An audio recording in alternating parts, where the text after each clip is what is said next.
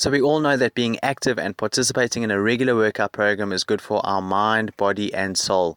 But sometimes the internal dialogue that tells us to skip our workout or grab a takeout and work a few more hours can easily take over. And when this happens, it can be hard to follow through on your plan to make it to the gym and prioritize your fitness. You can't always rely on external factors such as taking a vacation to motivate you. So defining your why for exercise will give you your personal and emotional investment in your goals.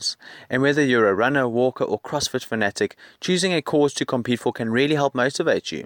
There are tons of competitions that support causes like Alzheimer's research, suicide prevention, et cetera.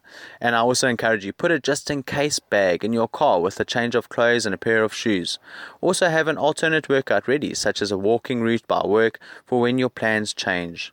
And so if you're short on time, no problem. Take a ten minute walk three times a day. Swap out your evening walk for a few squats, push-ups, and crunches, and you'll have a total body workout.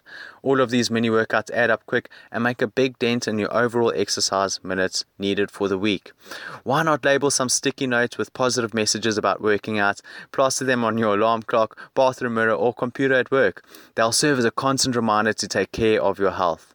Skip the selfies and daily check-ins and opt for using social media as a way to stay on track track with your fitness goals.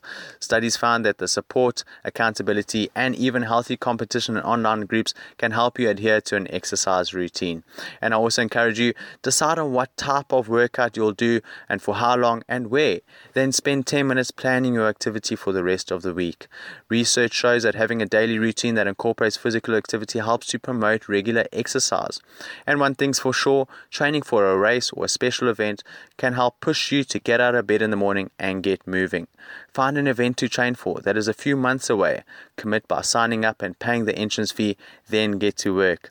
And for the early risers, try sleep in your gym clothes. Yes, this trick really does work.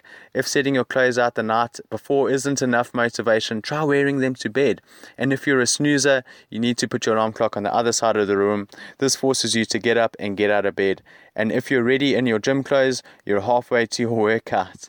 Thanks, ChatSafi listeners. Tune in for next week for more tips and ways to motivate yourself to work out. So I'm really looking forward to then. Have a physically fit, fantastic, and blessed week further.